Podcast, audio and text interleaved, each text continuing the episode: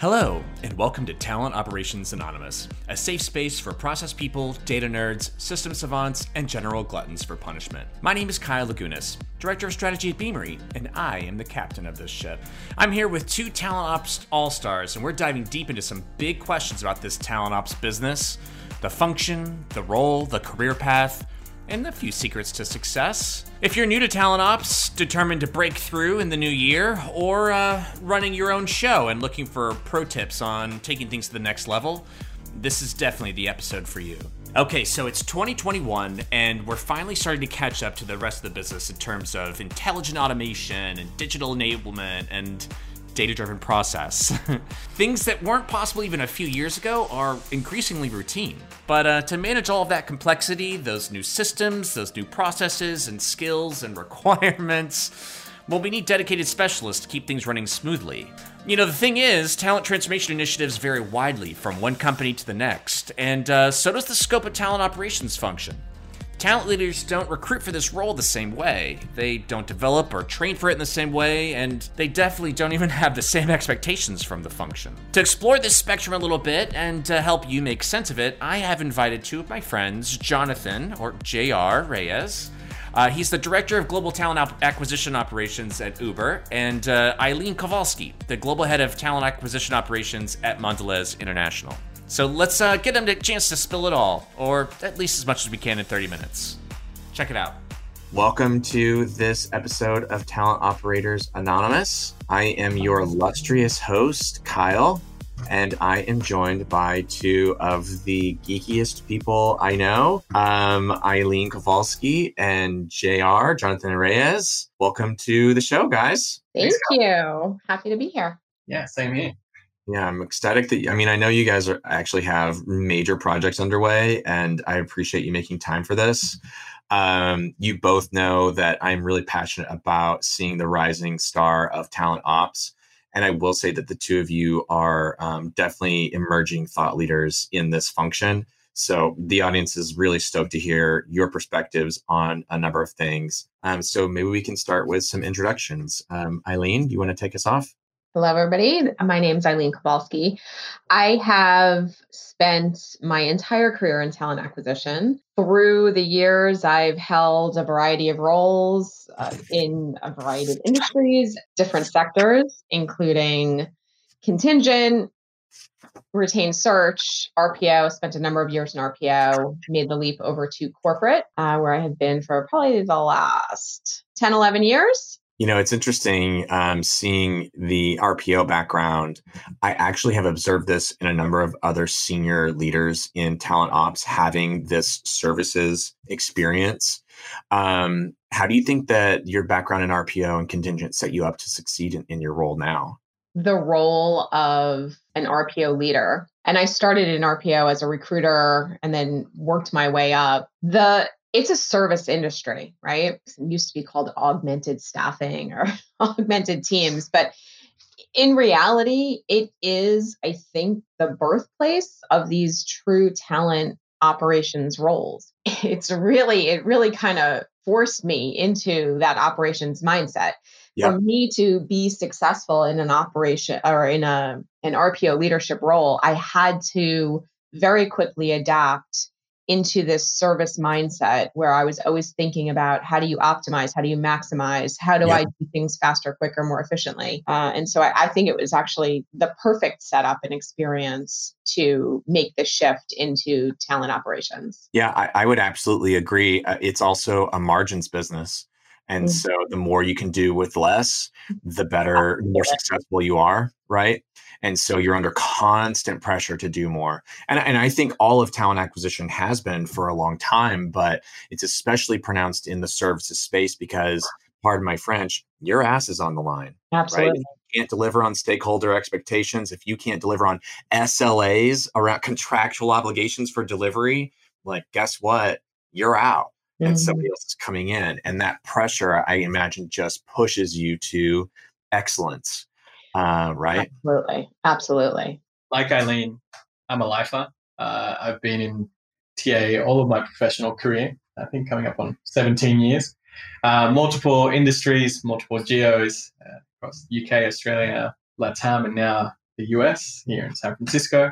Um, mostly on the delivery side, it's kind of head of TA, kind of very traditional. And I've, I've only just spent my last year in, as a head of TA ops. Uh, so I'm not as, haven't got as many years as Eileen, but I was, uh, I, it was my dream to be in uh, TA ops. I was kind of always a, um, an admirer from. I don't um, know anybody that that uh, that voluntarily went into TA ops. I feel like we've all kind of just fallen into that space. Yeah. I, I, always, I was always a TA ops person masquerading as a kind of head of delivery. So that, that's probably why I'm here.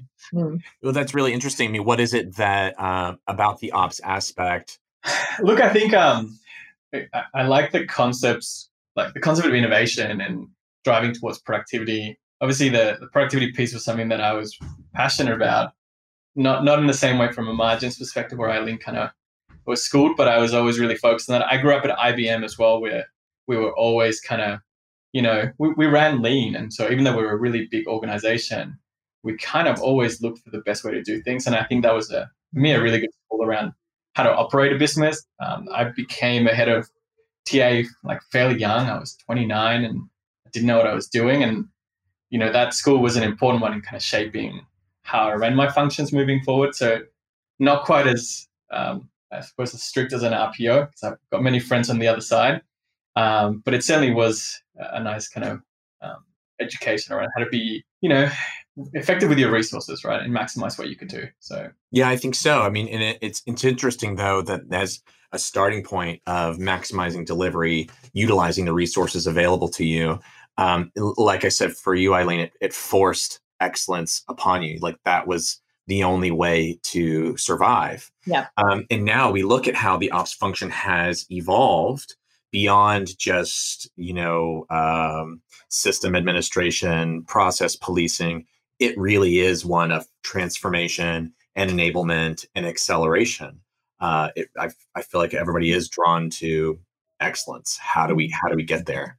In your experience what is it about ops that has ta leaders in in companies big and small that are clamoring to have a lead for yeah. this kind of function? For those of us that are lifers we've seen this incredible evolution of the TA function. If I go back to my recruiting days, I'm totally going to date myself. I vividly remember sitting down at my first recruiting job in Midtown Manhattan with a fax machine, a phone, a phone book, a pad, and a pencil. And that was my database. And it was, we had paper files that were in cabinets and that's how we kept track of our candidates and, everything was paper. If you look at what's happened over the years we now have various pieces of technology that help us keep track of our candidates that help us pipeline our candidates that help us advertise our positions that help us optimize the positions that we're advertising. Search engine optimization we have um, augmented writing tools we, we have so many things at our disposal yeah. to make sure that the way that we reach candidates and the message that we're putting out there will make an impact, right? But we didn't have that a long time ago. So if you think about the role of a talent acquisition leader 20 years ago, 10 years ago, even, the way that we operated was so simplistic and it's so complicated and complex now. There's so many different things. There's integrations and mm-hmm. a million different things that you need to manage. And so that original ta leader role and you took that person from whatever 1990 or even the year 2000 and plopped them into 2020 they'd probably have a coronary right? There's a lot going on a lot to manage. It's not yeah. it's not just are your recruiters identifying candidates and getting them in front of a hiring manager and managing that process? Are they being compliant? Are, are the requisitions up to date? Are we making sure that we don't have uh, we're not leaning in in the direction of a bias from our job postings? Mm. uh, do they make sense? Are they externally friendly? Do we have you know there's so many different things to take into consideration. And yeah. so i don't think it's it is possible any longer for somebody leading a talent organization that's quite large or even me i mean really depends on the company right even medium size it, it's not really possible to manage all of these things yeah look I'll, I'll, just add a couple of things that I, I think has this particular function emerging or growing. Uh, look, I think it's mirrored in broader HR. I think the complexity of HR has increased, and so has so has TA, right? So I think if I look at HR ops, that's become an even more relevant part of the organization. It really drives some of that. Um, I, I, think to me, there's an external fact, two external factors as well. One, the the change in behavior from candidates, right, and kind of the consumer, the consumerism that's come into uh, industry. Most of the candidates, all the candidates we deal with today, avid consumers, and they expect a certain experience. Actually, they expect an experience versus a process, right? And so the moment that shifted, and I think that shift has been fairly recent for me, maybe the last kind of 10 years. Now, when your candidate is a consumer and wants an experience, you have to design a system that is far more complex than what you had in the past. A fact is never going to cut it. I also got to send a fax in my first recruitment job, I think, so don't worry about that. So I think that external factor is driving a lot of the change within the industry. And then the last, the, the kind of the other external factor that I often think about is the emergence of HR tech and recruitment tech, right? It's been lagging for so long. Like if you look at the way technology is involved in finance, God, like maybe not legal, so but finance and the core business, tech has driven so much change. And I feel now we're in a in an era, and I think we're lucky to be in TALs because of it, where tech can drive a lot of change from a like experience point of view, from a behavior yeah. point of view, from a compliance. So I think doubling down on what Eileen said, but then adding those two external factors, I think gets us to this point of you know this industry becoming something more relevant. I, I think you're both right. One thing that um, I think is also at play here is the scale of delivery. And uh, I mean, it's we. It's so funny. Some of this the other day. A lot of people like to diminish the expectations of instant gratification that candidates have, but our leaders expect these things too.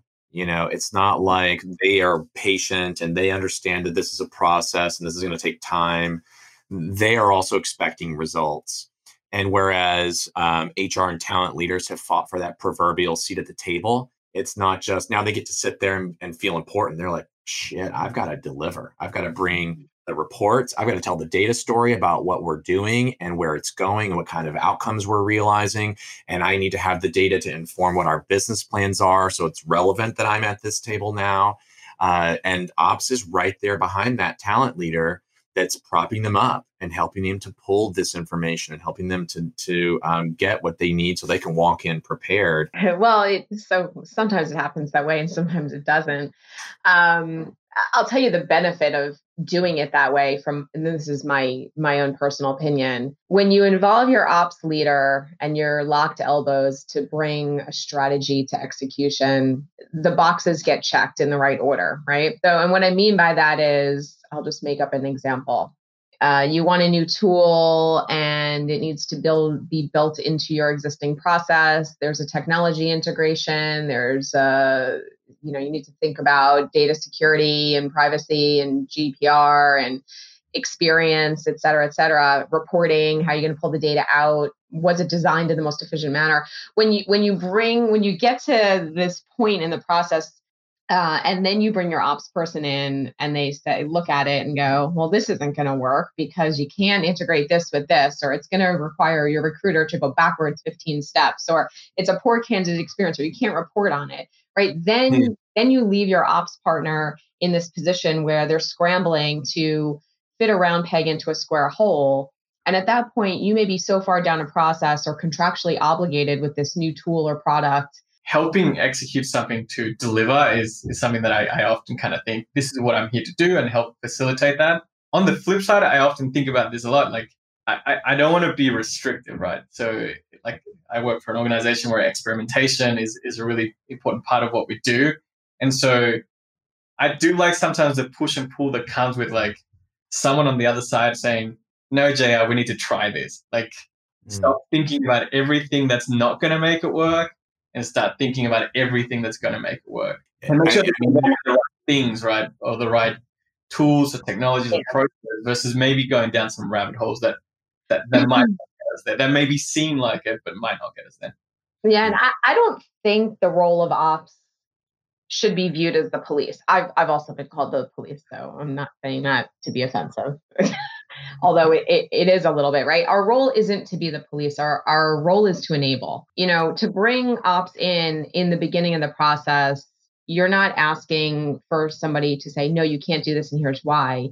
What, what you really should be saying to your ops leader is, we have this problem we need to solve for X. Here's our initial idea. What do you think? Any other thoughts? Can this work? Will it work? Do we need to think about it differently? Do we need to peel back the onion? Right. And that's where ops can really bring incredible value to the table. I, I hear you and I agree. I can't remember which one of you said this, but he threw out this this great quote ops is the engine without it recruiting doesn't move and that's really what you're both talking about with like ambitious plans or something coming at you that you weren't expecting. Mm-hmm. and and if it goes if it doesn't have any filter to go through anyone to actually make sense of it and decide how will we navigate this it's just constant disruption. I, I feel like ops is a bit of a stabilizing force. Experience the hiring manager experience. And i think you know back to my initial um, point around talent acquisition becoming this incredibly complex and sophisticated um, function, right? With all this technology, the world has changed and evolved. Candidate has a bad experience or a hiring manager has a bad experience, you know about it instantly, right? And the the detrimental piece or part of that uh, result of that is that you have candidates, people, hiring managers, whoever, we have so much access to social media that can immediately start tarnishing a brand or reputation. Mm-hmm. And so the last thing that we want as operations is for anybody to have a bad experience with a process, a tool, a technology. I, I think about purpose, right? And then uh, complexity is the I think the perfect word, and I think it's mentioned it a couple of times. It, it is a much more complex environment and ecosystem that we have to just be able to recruit. But then I mm-hmm. think about the job of the recruiter, and I was a recruiter for a little while, and my job was far simpler when I was a recruiter kind of 10, 12 years ago than what I see the recruiters uh, today, you know, in all of the companies that I work for. Like it's it's such a blend of skill sets now. And we tend to add more things to recruiter roles than to take away, right? It's, it tends to be these like, well, no, the recruiters can now do like a little bit of that headcount planning. Now they can advise on the type of role that they, the candidate's going to, manager needs. Now they can advise on this. And so the recruiter role is becoming more and more complex. You know, my team and I, we often talk about it, like, okay, so what do we what do we do to simplify? Because it's already very complex. And yeah. it's it's a, I think it's a really incredibly hard role to do really well. On the flip side, a lot a lot of people assume that it's a really easy role to do, right? So like I kind of like you have to navigate these two things. Like the people that are doing it know how hard it is. But the people that are not doing it assume it's a really easy role to be a recruiter. Ops plays a part in those two things one one educating people about the complexity of talent acquisition but two simplifying the role for recruiters which are an end user for me. And so i th- that's i think that's tricky and but it, ha- it, has to be something that we we try and do. And prioritize. I mean it, right i mean uh, eileen you're talking about um, if if a hire manager has a bad experience if a candidate has a bad experience you hear about it right away. And yeah you you you want to mitigate that but think about what happens if somebody comes at you that's had a bad experience, has a bone to pick with you, derails your whole day. And like I think prioritizing that that recruiter experience will take you in ops leadership to to a, a much better value add than just prioritizing everybody that they have to support. It's like it does actually end up being almost a trifecta of priorities, all ships rising with that tide. What do you think is the greatest challenge that we need to address as we go into this next cycle of transformation? I'm thinking about like automation, augmentation, artificial intelligence. What comes to mind? At the end of the day, right, when you data is imperative to drive the conversation. I, I think we have so many different places that we need to pull from too, right? Which obviously the the function is complex. You need to be able to um, tell the story in in the most impactful way. And it's not always around roi i. Know what my stakeholders look for is obviously they want to know did we get the most bang for our buck? But they also want to know things like how how long are candidates sitting and waiting for us to take action? Um, what's our throughput right? How many candidates does it take us to get from the beginning of the pipeline to a hire?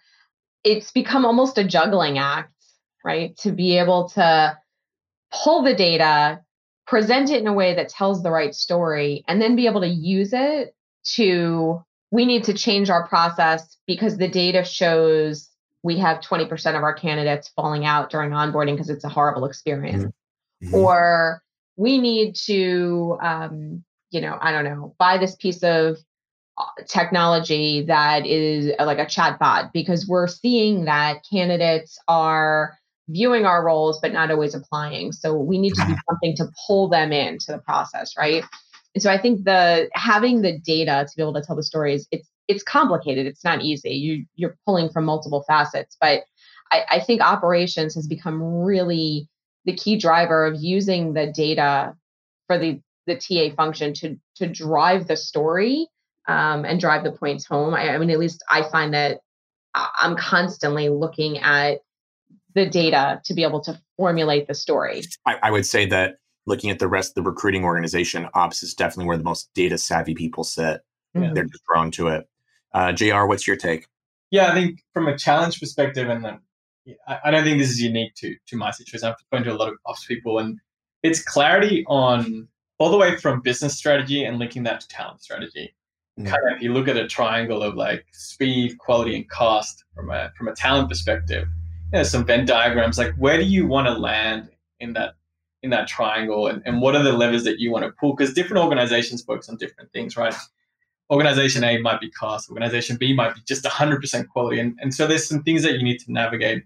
Unless you start to get clarity on that, um, that kind of strategy or, or purpose. I find it really difficult for for ops to kind of build the right environment to get us there, right? Mm-hmm. I think sometimes when I speak to my colleagues, because they're so it's so gray on where they want to land, building an environment becomes really difficult because they're trying to solve for three things at once when in reality there's an intersection between a lot of these variables, right? And so you can't solve for all three because it's impossible to have something perfect that hits all three. So you have to make some decisions, and those trade-offs I think make um, the ops role really, really challenging because on top of that, you got to layer some of the things that Eileen covered, like risk, data, compliance, and then the experience of end users or candidates, hiring managers. So it's, it's just complex from that point of view. It turns from a, a Venn diagram into a spider chart yeah. into a knowledge cluster. Like, so I, I do often find myself kind of asking the question, like, okay, so w- what talent do we need? What experience do we want to give them? And yeah. you know what are the what are the trade-offs that we're willing to make? Because there's always going to be a trade-off and i think that makes it a really difficult role. I mean jr I, I mean i think that final point is one of the biggest challenges that a lot of talent acquisition organizations struggle with. There's just that shiny object syndrome that we have always been prone to and we just chase those shiny things and we think this will solve my problems. Ah oh, this is what i needed the whole time. It's a silver bullet right?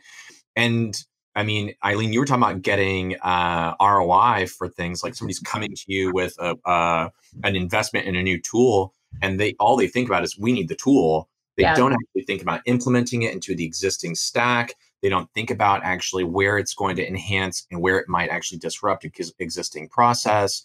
They really just think this is really cool. We're an innovative, cool recruiting team. We should have this. Like, yeah.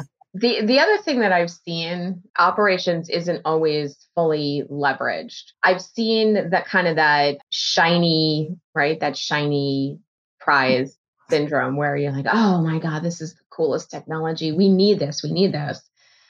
What I have asked, and I continue to ask this when somebody comes and says, we need this tool because it does X. My question back is, why do you need this tool? Do you need this tool because you're trying to solve for a gap in in capability on your existing team? Or are you trying to solve for lack of efficiency? Or are you tr- like what are you trying to solve? And i think what i've seen many many times is that we want that shiny object because we don't have the capability internally and we are looking for that silver bullet. We're looking for you know this is going to solve our problems it's secret sauce. the reality is it's not the secret sauce. It's it enables you to create the secret sauce. Yeah. It's one of the ingredients. Yes. Yeah. Uh, but I do think that there's this this element of enablement, right? Ensuring that, and this is where ops can really lend that that hand is making sure that your recruiting team is up to date on the latest and greatest ways that you would source a candidate, new tools, how to leverage them, um, you know, new ways of identifying candidates or building out your pipeline. And so it's not always about bringing a new tool to the table, but it's also about strengthening recruiter skills. Jr. You had talked about connecting the dots between like uh, like starting like the the big challenge was connecting with strategy, and I really do think that that is something that ties in with like enablement and and technology investing in technology optimizing systems if you don't know what you're trying to solve for or what you're on the hook for from a strategy perspective all of these decisions are happening without any context. Um, but yeah, well, I mean, what's your take here? No, just I mean, just adding to, to what Eileen's been saying, you know, with with this kind of this shiny object, you know, scenarios that we find ourselves in. You know, I'll open a, a bracket here. This is boring JR ops statements that my gets to hear all the time, but like technology doesn't solve process, right? And so I'm always like, that's my first thing. I'm always like, no, technology doesn't solve process. Let's like let's solve for process or experience and then use technology to either augment it or automate it, right? And I'm really good. I'm like, I love those two things, but it's kind of going back and Eileen's touched on like core problem statements. Unless we get to the core problem statement, like I, I, don't get that excited about technology because I'm always like, well, do we even have a process that tells me where things are broken and then let's try and fix them? As a former head of TA, it sounds like the most painful thing to be told because I'd be like, actually, well, I'm in the, I'm in the, I'm in the trenches here. I'm like, help me fix this now. And I'm like, well, why don't you just design a process? Like, I get it, but I think sometimes like the solving something quickly versus solving something over a long period of time. The challenge there is that the problem is immediate, and then we have obviously the, the business that is either growing or needs the talent. And me coming up with a medium term solve doesn't always fit, right? And so it's this kind of again going back to this back and forth and this balance of. I think it also though represents what both of you have shared, uh, which is um, that you find yourselves taking on an in ops, managing what your peers in TA leadership don't have the time for or don't have the interest in. Like you're saying, like, hey, I'm in the trenches here. I need a solution now. And you're telling me to build a process. No, I don't have time for that.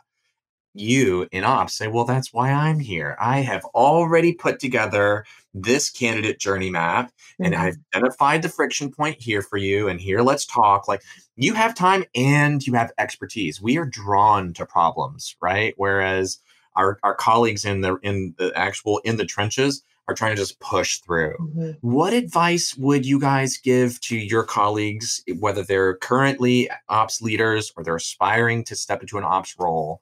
what advice do you have for them as they consider creating value at these at these decision points at these experience points that their colleagues don't have any interest in it one year in ops you also get pitched a lot of things which is i think is great and it's one of my favorite parts of the role but i i often ask two questions one does it scale and two does it solve this problem somewhere else or is it just solving your problem and mm. like at a micro level, like that's a really two simple questions to ask a recruiter that like comes up with an idea or sees a product. And I'm like, if if it doesn't tick one of those boxes, it might not be it might not be something worthwhile.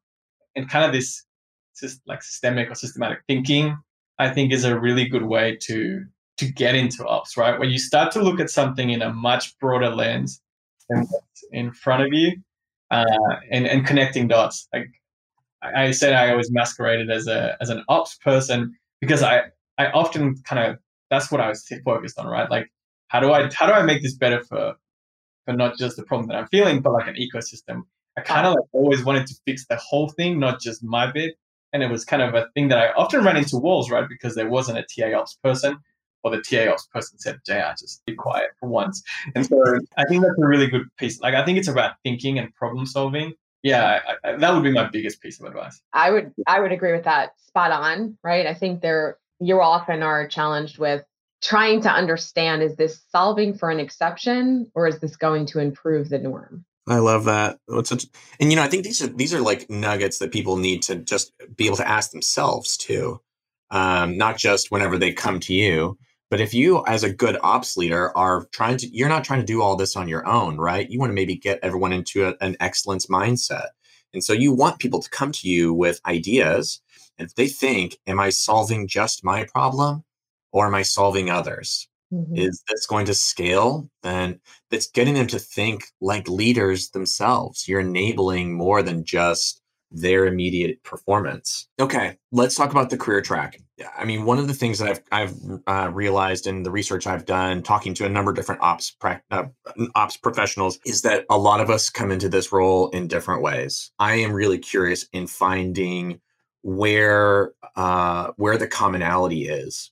So I'm curious from from your experiences, what function um, maybe in talent acquisition today do you find uh, has a lot of potential for ops candidates? Uh, I've had individuals express interest in joining an operations team who have been, you know, recruiters who have just been very process oriented or super innovative and inquisitive and always looking uh, for ways to do their job more efficiently. The recruiting coordinator is an interesting role because in theory that that role, I mean the organization that I sit with now that you know coordinators are in operations that's an operational role and I think that when you have a recruiting coordination function where they're supporting the recruiters and they're they're administering these administrative tasks and it's very process oriented and they're it's all about efficiency and candidate experience right? And pulling the candidate over the finish line onto day one you know those roles tend to kind of flow very nicely into an operations uh, role right? I would absolutely cherry pick from a recruiting coordinator. But i think that you can find strong talent within the TA function as well, right? In a recruiter mm-hmm. role or recruiting leader role or I agree, Eileen. I think um, like you, um, the RC function sits in the you know the current iteration of ops where I am right now. And we have some great success stories of recruitment coordinators now, you know, squarely in, in an ops type role.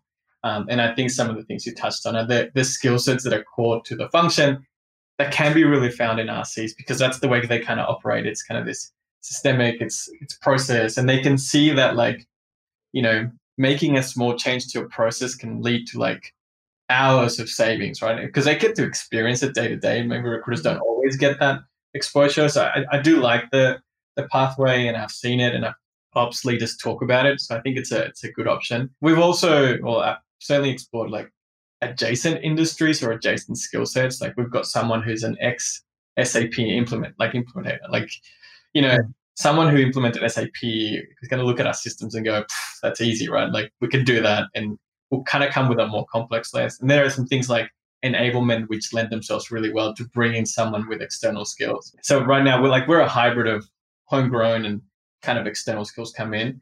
But I think as, you know, as you keep saying, like more ops but after becoming more prevalent in functions, you'll see this skill set grow bigger and bigger. And I think we'll get kind of like an industry and a career path where it's like, hey, these are the things that you need to have to be ahead of ops, and then you know you can build towards and put your jigsaw together. But I think it's it's a little nascent, but I do like the RC connection. Going back to like mindset and problem solving. Sure. This process orientation is, is an important uh, lens to have. I think there's probably the other mindset, and Eileen, I this comes from something you had shared before is being okay with the underdog. Um, you know, I think one thing you told me early on in my research into this role, Eileen, was the best day you have in ops is a day with no complaints. like, or the best compliment you get is no complaints. Mm-hmm. it's just like you you have to I, I always say, you know, everybody always jokes, they say talent acquisition is the redheaded stepchild. Ops is the redheaded stepchild of the redheaded stepchild. You have to be able to thrive in chaos and you have to be you, you have to be comfortable with being uncomfortable. Just so interesting like system system thinkers, problem solvers, you usually want stability but you're constantly operating and, trying to to manage chaos. That sounds uh, yeah, it sounds terrible to be honest. yeah. it's all about the personality and the person. This is I don't think ops is for everybody. Uh, you either love it or you hate it. There's no in between. So Eileen, if I can ask you a question because I've thought about this and I'm like, is this am I successful when I'm no longer needed? Is that is that like if I think of my nirvana this is what we've done. We've created all of this. I often think I'm like, am I trying to do myself out of a job? And and sometimes, my, often my answer is yes. Like, if I can get to a point where there's stability, and I mean, change is it's a constant, right? But there's this. I have that thought sometimes. I'm like, maybe my most successful version is that really I'm not needed as much as I am right now. Yeah. Well, and I think you know there could be truth to that. I guess the good thing for us in ops is the function is evolving so quickly and there's new there's new technology new legal and um, regional requirements and legislations that are constantly being thrown into the mix that I don't know that we'll really ever work ourselves out of a job, but I think we'll get to a place where uh, what we do evolves as well, right? As the TA function evolves, the ops function will evolve differently. And, and what we do today may it may not like i could tell you my role today and i've been in an ops role a straight up ops role for probably the last 10 years looks nothing like my original ops role. I certainly hope that you guys aren't rendering yourselves obsolete because i've kind of hitched my horse to this trailer. Um, i want this this podcast to have shelf life for at least another few years. So slow down jr so um, let's wrap up with um, a something really interesting that came up when we were preparing for this. I found out that you don't exactly agree on this topic, which is who is ops customer internally. And Eileen, you said recruiting is our number one customer, hands down, no doubt about it. And you had this like, yeah moment. And JR was like, I actually don't know if I agree. So uh, ladies first, you can state your defense, and then uh, Jr. I would like for you to offer a rebuttal. So, so I still believe that, right? I still believe talent acquisition is our number one stakeholder. We are, and I know Jr. We did not agree on this, right? Ops is our support function. That that's our that's our that's our role. Um, I do believe that our role is to ensure that our recruiters are enabled to do what they need to do in the most efficient way possible, that they have the tools, the technology, the learnings, the development to be able to go and have a difficult conversation with a stakeholder and build a lasting relationship with a candidate. That is our core function. I do think, you know, there are other functions within an organization that obviously we interact with that are our stakeholders that we will help drive and influence change. For me, our number one stakeholder is hands down the talent acquisition organization. JR, are you going to let her get away with that? I mean, uh, no, just, look, I um, I don't like the word client. So, you know, Eileen's been saying stakeholder, so I can already tell that she's changed her mind a little bit because she's changed the word. So I kind of already won the debate. But uh, in all seriousness, just from a broader sense, I, enabler and facilitator for me are, are, kind of the right words, and and so for me, it, it's not a client or stakeholder relationship. It, it becomes a like a partnership that enables, and so and I also feel like in this role because of the breadth of like governance, data compliance, my stakeholder group is much bigger than just my TA group, and in fact, I think I have a responsibility to have a broader lens because if I don't, we we kind of like fail in the role I, I feel now, certainly these days. And so I feel like I, I often take my team down to like breadth of like our, our stakeholders are end users, and that end user is the candidate, the hiring managers, recruiters, and the organization, right? So I, I am kind of a little bit obsessive about that with my team. And so it's just a philosophical point of view because I, at the end of the day, I have to concede that Eileen has many more years experience in, in doing it than I do. But I, I, I do like to take a much broader lens on that. I feel that the more we do that, the better we are at our roles. And so that's that's that's the disagreement, and that's not really a disagreement. That Carl's just yeah. I'm just trying to stir things up and make this, this episode. and I would agree. I would agree with what you're saying in concept, right? At the end of the day, we're here to make sure that things move smoothly, right, throughout the process. Don't get me wrong, right? It's super important to understand the hiring manager experience and the candidate journey and and as well as the recruiter experience. Um, so yeah, I think you know, I think I think the other interesting thing here that JR touched on is TA Ops does have these connection points further into the business that actually are required to make recruiting successful into into IT, into compliance and risk, and into HR. I mean, those are really in, like important stakeholders to manage as well.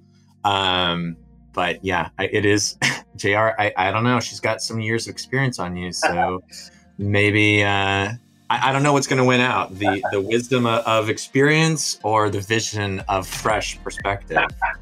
Um, we'll let the audience decide. Um, but thank you guys both for coming and for bringing some some wisdom, some perspectives. Um, clearly, you guys are really passionate about this. It's cool to talk to people who see this as a calling and not just a job. And I hope that you are inspiring other uh, other talent acquisition pros to join the fray. It certainly inspired me. Thanks for having us. Yeah, thanks, guys. We will catch you on the flip side. Until next time. All right, well, first, while JR and Eileen respectfully disagreed on some of the questions we discussed, they agreed on this point. In talent ops, you have to know how to tell your story with data. Whether you want to set up TA leaders for success, influence stakeholders, you need to be telling a story and not just sharing numbers. If TA ops has a superpower, this is it knowing how to tell your data story. Second, and especially this is important for those of you considering a career in talent ops, you better get comfortable with the idea of keeping the engine running. This is a perfect opportunity for you if you get your kicks from optimizing processes, diving deep into data to figure out what's working and what's not, all while managing a wide array of stakeholders. But you really need to keep in mind that a good day in talent operations is a day with no complaints. Eileen said it best. You're at the front lines, but not necessarily very visible. And uh, from Eileen's point of view, at its core, talent ops is a service function. JR and Eileen shared a lot, but they have so much more to offer. So go find them on LinkedIn if you have questions or want to learn more. They are fantastic people and they care about this crazy thing that we're doing here. I'll let you go now, uh, but you should expect to hear from me again with next week's episode. Until then, stay safe out there. Bye. I love you. Bye.